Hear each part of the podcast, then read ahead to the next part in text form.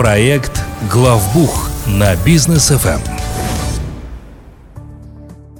Друзья, всем доброго вечера. Проект «Главбух» на Бизнес FM. В студии Даниил Даутов, Лолита Закирова. Лолита, добрый вечер. Добрый вечер. А Лолита является основателем, руководителем группы компании «Аксиса», которая занимается и аудиторскими проверками, и бухгалтерским аутсорсингом. И вот сегодня мы будем говорить про налоговые проверки. А в, сам, в самый первый день лета, да, налоговые проверки, ну, ну во-первых, опубликован список компаний, а, попадающих под проверку во втором полугодии 2023 года. Уже опубликован. Что делать? Да, совершенно верно. У нас по налоговому законодательству а, должны нас, налогоплательщиков, уведомить о том, какие компании попали под налоговую проверку до 25 декабря на первое полугодие и до 25 мая на второе полугодие текущего года. А в первом полугодии 2023 года а, мы великое счастье имели, так как поменялся налоговый кодекс, угу. то получается у нас э, проверок э, в первом полугодии не было – и сейчас, вот, собственно, второе полугодие – это первый список по новым правилам сформированный. А, и мы, соответственно, там видим 663 компании в этом списке. Начинаем мы со следующего. Вообще нужно сделать, ну, я бы так назвала, наверное, три самые важные вещи, когда вы видите список э, компаний, которые попадают под налоговую проверку. Ну, первое, классическое, мы там ищем себя. Угу. И очень радуемся, если мы там себя не находим. Но это еще не конец. Второе, что нужно обязательно сделать, это просмотреть весь список и убедиться, что там нет ваших партнеров. Угу. То есть компаний, с которыми вы работали последние несколько лет. В случае, если там есть ваши партнеры, то вы должны понимать прекрасно, что в рамках проверки ваших партнеров к вам могут прийти, например, со встречной проверкой – или уточнениями какими-то дополнительными по тем вопросам, которые у налоговых органов будут возникать. То есть это делаем обязательно. И третий важный пункт. Если вы там увидели ваших партнеров, то бегом делайте с ними акты сверки угу. за весь период работы. Ар- акты сверки вообще становятся архиважными документами, потому что по ним а, налоговые органы в том числе будут запрашивать у вас информацию, а вы должны будете, естественно, подтверждать, либо там опровергать то, что будет в этих запросах. Акт сверки позволяет компании очень часто отстоять свои интересы. И если вдруг у вашего партнера начнутся какие-то, может быть, там не совсем понятные активности, то желательно вот это вот все предвосхитить и заранее все сделать, чтобы у вас уже документы, защищающие вас, были. Хорошо. А нужно ли пересдавать отчетность, если компания обнаружила себя в списке? Ну, хороший вопрос. На самом деле требования, чтобы вы что-то пересдавали, нет.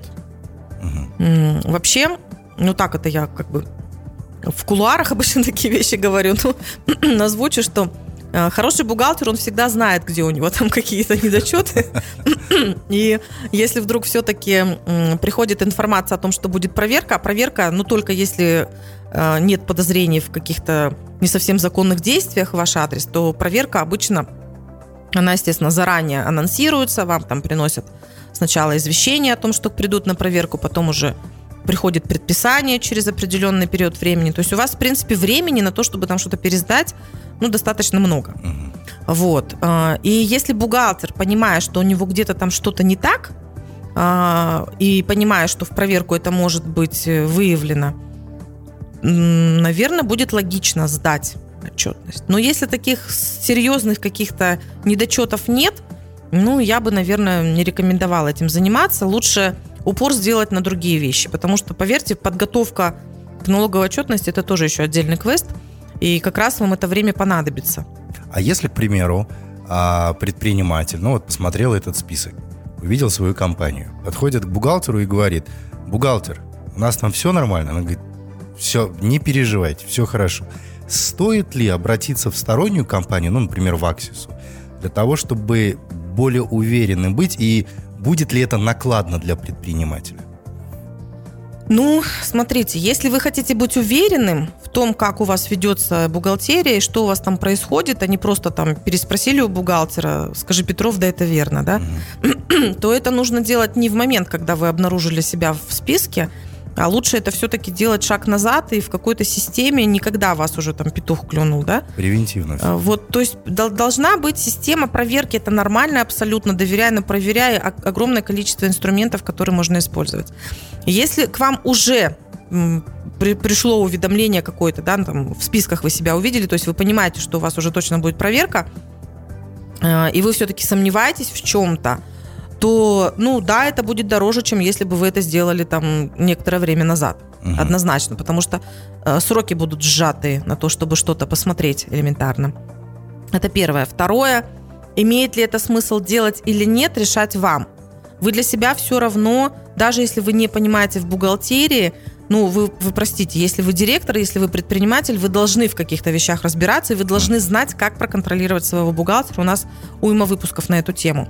Вот, то есть у вас уже должны быть звоночки какие-то. И вы уже должны, ну, как минимум для себя так решить, что, наверное, процентов 50 у меня там чего-то не совсем хорошо. uh Вот. И, конечно, принимайте решение. Да, если вы знаете, что, ну, не есть хорошо, то лучше все-таки подстраховаться. Потому что э, в рамках, э, ну, к примеру, того же налогового обзора, если, например, взять и перед налоговой проверкой посмотреть наиболее критичные ваши налоги, посмотреть, как у вас они собирались и что там вообще происходит, то вы, по крайней мере, либо, может, успеете что-то пересдать, доплатить, либо будете готовы к ну, каким-то вещам, которые найдут налоговые органы. Окей. А, к примеру, э, предприниматель нашел себя в этих списках но хочет отказаться от этой проверки. Ну, зачем она ему нужна, эта проверка, да? Как вообще понять, почему эта компания туда попала и можно ли отказаться от этой проверки? Какая прелесть вообще. Я отказываюсь, да? Ну, к великому сожалению, конечно, есть как бы там причины, там что-то можно где-то отсрочку какую-то взять, но такого, чтобы вот я там не хочу, я вообще не понял, как я туда попал, поэтому я отказываюсь, конечно, так нельзя сделать. А, ну, смотрите, компания может, конечно, оспорить, да, то, что к ней приходит проверка, есть определенные там причины. Это нужно, конечно, анализировать, смотреть, как, как туда компания, собственно, попадает. Мы, по-моему, тоже записывали на эту тему эфир как-то, что есть у нас система управления рисками.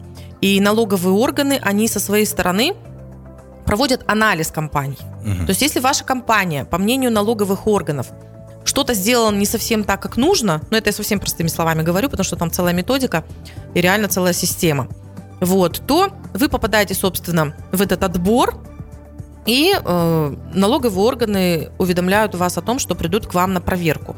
А система эта, она постоянно у нас усовершенствуется, и надо отдать должное налоговым органам. Действительно, в отбор на проверку попадают те компании, у которых высокая степень риска.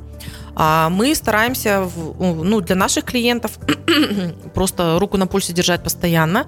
У нас существует такая система, что наших клиентов мы, во-первых, уведомляем о том, что происходит в законодательстве, чтобы они понимали, как они могут улучшить свою степень риска, да, или на что, собственно, можно повлиять, чтобы не попасть на проверку. Угу. Мы делаем, мы, собственно, проверяем постоянно что в кабинете налогоплательщика происходит у предпринимателей, уведомления отправляем. И у нас есть еще такая практика, что мы прям информационные письма рассылаем нашим клиентам, всем абсолютно, чтобы у них было, ну, как бы понимание.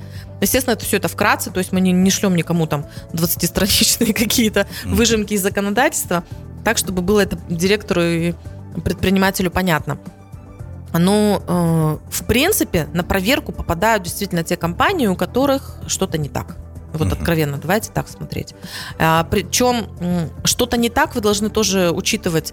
Не обязательно, если ваша компания что-то не так сделала. Если ваши партнеры, с которыми у вас большие обороты, тоже не совсем чисто ведут бизнес, то вы тоже будете под радаром. И это как раз тот принцип, вот, который сейчас нам пытаются вменить, а, в общем-то, законотворцы, зная своего партнера, да, а, должная налоговая осмотрительность. То есть, если ты белый и пушистый, а твой партнер в серой зоне, то не думай, что ты белый и пушистый, по мнению налоговых органов. Угу. Хорошо. А, будут ли проверять все налоги за весь период вот с прошлой проверки? Ну, не обязательно, потому что если компания, в принципе, на протяжении многих лет была, ну, назовем так, в зеленой зоне, да, то есть у нее низкая степень риска, компания добросовестно выполняет свои обязательства, у нее средняя заработная плата не 70 тысяч тенге, да, поголовно у всех от уборщицы до директора. А, она абсолютно адекватно платит налоги, и у нее выручка растет и соизмерима эта выручка с налогами, которые оплачивает компания. То есть если, ну это я так вот накидываю те показатели, которые, собственно, учитываются в проверку. если это все нормально, то компанию могут не проверять несколько лет. Но когда к вам приходят на проверку, то нужно, естественно, в первую очередь обратить внимание на то, какой период у вас хотят проверить. У нас есть 48 э, статья налогового кодекса про срок исковой давности. Большая часть компаний в Казахстане, она попадает под срок 3 года. Ну, есть у нас еще крупные налогоплательщики на мониторинге, у них срок 5 лет, это как бы отдельная категория, но большинство это 3 года. Еще тоже такой момент, ну, как бы немножко смешной, потому что это горе от ума называется. Э, иногда бывает, что бухгалтер решает там какие-нибудь 3 копейки подкорректировать, дает дополнительную отчетность, и как бы ни сном, ни духом о том, что он продлевает себе срок исковой давности. Поэтому, а. когда ты сдаешь дополнительную какую-то налоговую отчетность, то нужно 20 раз подумать, нужно ли ее сдавать вообще. Если вы определенные действия делаете, то надо, естественно, открыть кодекс и почитать, что это может в итоге вызвать. Угу. И один из этих неприятных моментов это именно продление срока исковой давности. Вам добавят, к примеру, еще один год, угу. и вы, соответственно, будете, ну, как бы танцы с бубсами дольше немножко проводить. Так что, друзья, думайте, прежде чем сделать шаг какой-то в э, бухгалтерии. Ну а мы э, плавно перешли к нашей рекламной паузе. Немножко отвлечемся, переведем дух а после вернемся и продолжим наше обсуждение. Проект «Главбух» на бизнес FM. Итак, мы вновь в студии Бизнес FM, проект «Главбух» с Лолитой Закировой, основателем, руководителем группы компаний «Аксиса», бухгалтерский аутсорсинг и аудиторские проверки. Это вот то, чем занимается группа компаний. А, обсуждаем сегодня налоговые проверки в 2023 году. Мы уже поняли, что опубликован список компаний, которые попадают под эти проверки, там 663 компании, да? Да, верно. Вот, обязательно, дорогие слушатели, посмотрите, э, найдите себя, если вас нет, радуйтесь. Э, клиентов Axis, я так понимаю, там точно быть не должно в этом списке. Слава богу, нет наших клиентов. И это здорово. А, но если все-таки проверка, вот она предстоит, уже предприниматель об этом знает. Что нужно здесь делать? Да? Смириться или начать как-то готовиться к этой проверке? Ну, готовиться, конечно, надо начать. Эм, я, честно говоря, буквально сегодня закончила блок «Налоговая защита» в курсе «Налоговый консультант». Угу. И мы там откровенно с э, новыми налоговыми консультантами, с будущими, вернее, да, налоговыми консультантами пять дней обсуждали, как готовиться к проверке. Ну, сейчас я попробую за 5 минут это все вкра- вкратце рассказать. Ну, смотрите, готовиться к проверке, сам, самое, наверное, важное, что нужно понять предпринимателю, это то, что готовиться к проверке нужно не только бухгалтеру. Потому что придут проверять компанию, не бухгалтера, а компанию. И у проверяющего у него будут и возможности, и желания поговорить с другими э, сотрудниками, с директором и важно всех подготовить к тому, что у нас сегодня начинается проверка, да, условно, там, или с какого-то числа начинается. Вот. Э, рекомендуется, конечно, ограничить круг лиц, которые общаются с инспектором, не потому что что-то скрывать надо, а просто потому что очень часто люди, которые далеки от финансов, там, маркетингом занимаются, да, они могут, например, термины даже использовать не совсем корректно. А инспектор, он будет использовать их корректно, так, так как нужно. И будет тогда вот такое искажение, на которое тоже зачастую компании времени много тратят. Естественно, нужно подумать о том, как организовать рабочее место для инспектора, потому что ну, мы все люди, в конце концов, конечно, нужно, чтобы человек имел там стол, стул, а, мог спокойно сходить куда-то там попить. Ну, то есть э, вопрос не в том, что ему там какие-то оранжерейные отдельные условия нужны, но тем не менее организация рабочего места это, угу. опять же, на нашей совести.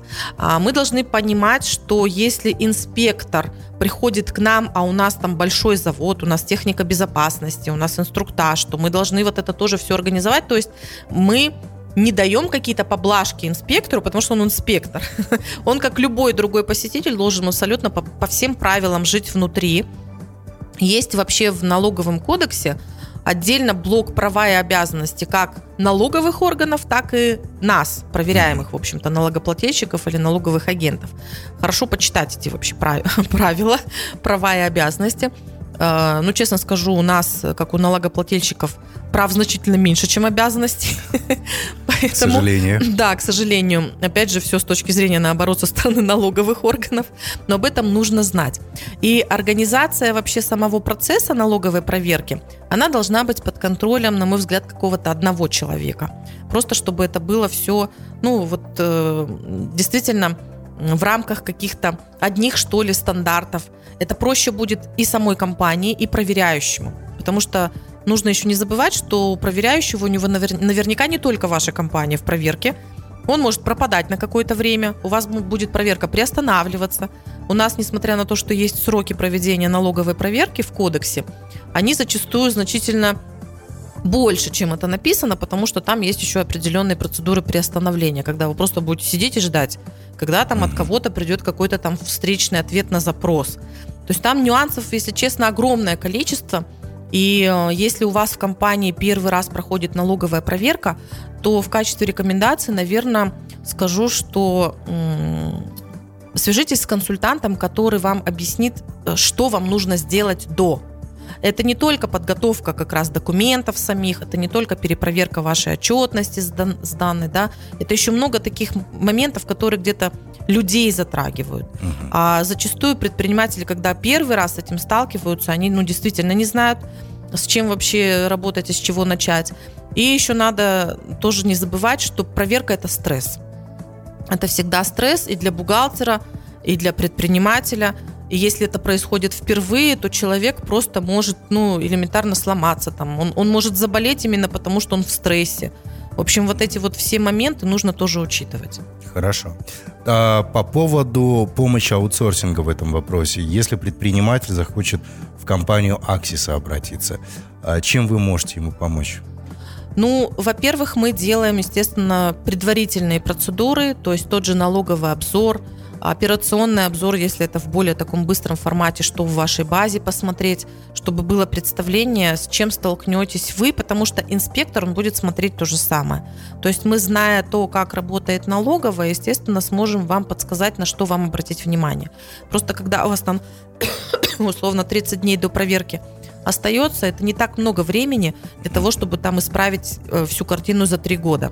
Но, тем не менее, какие-то вещи подправить можно, либо, опять же, когда вы знаете, даже если что-то не совсем приятное для вас, то вы все равно будете более подготовленными.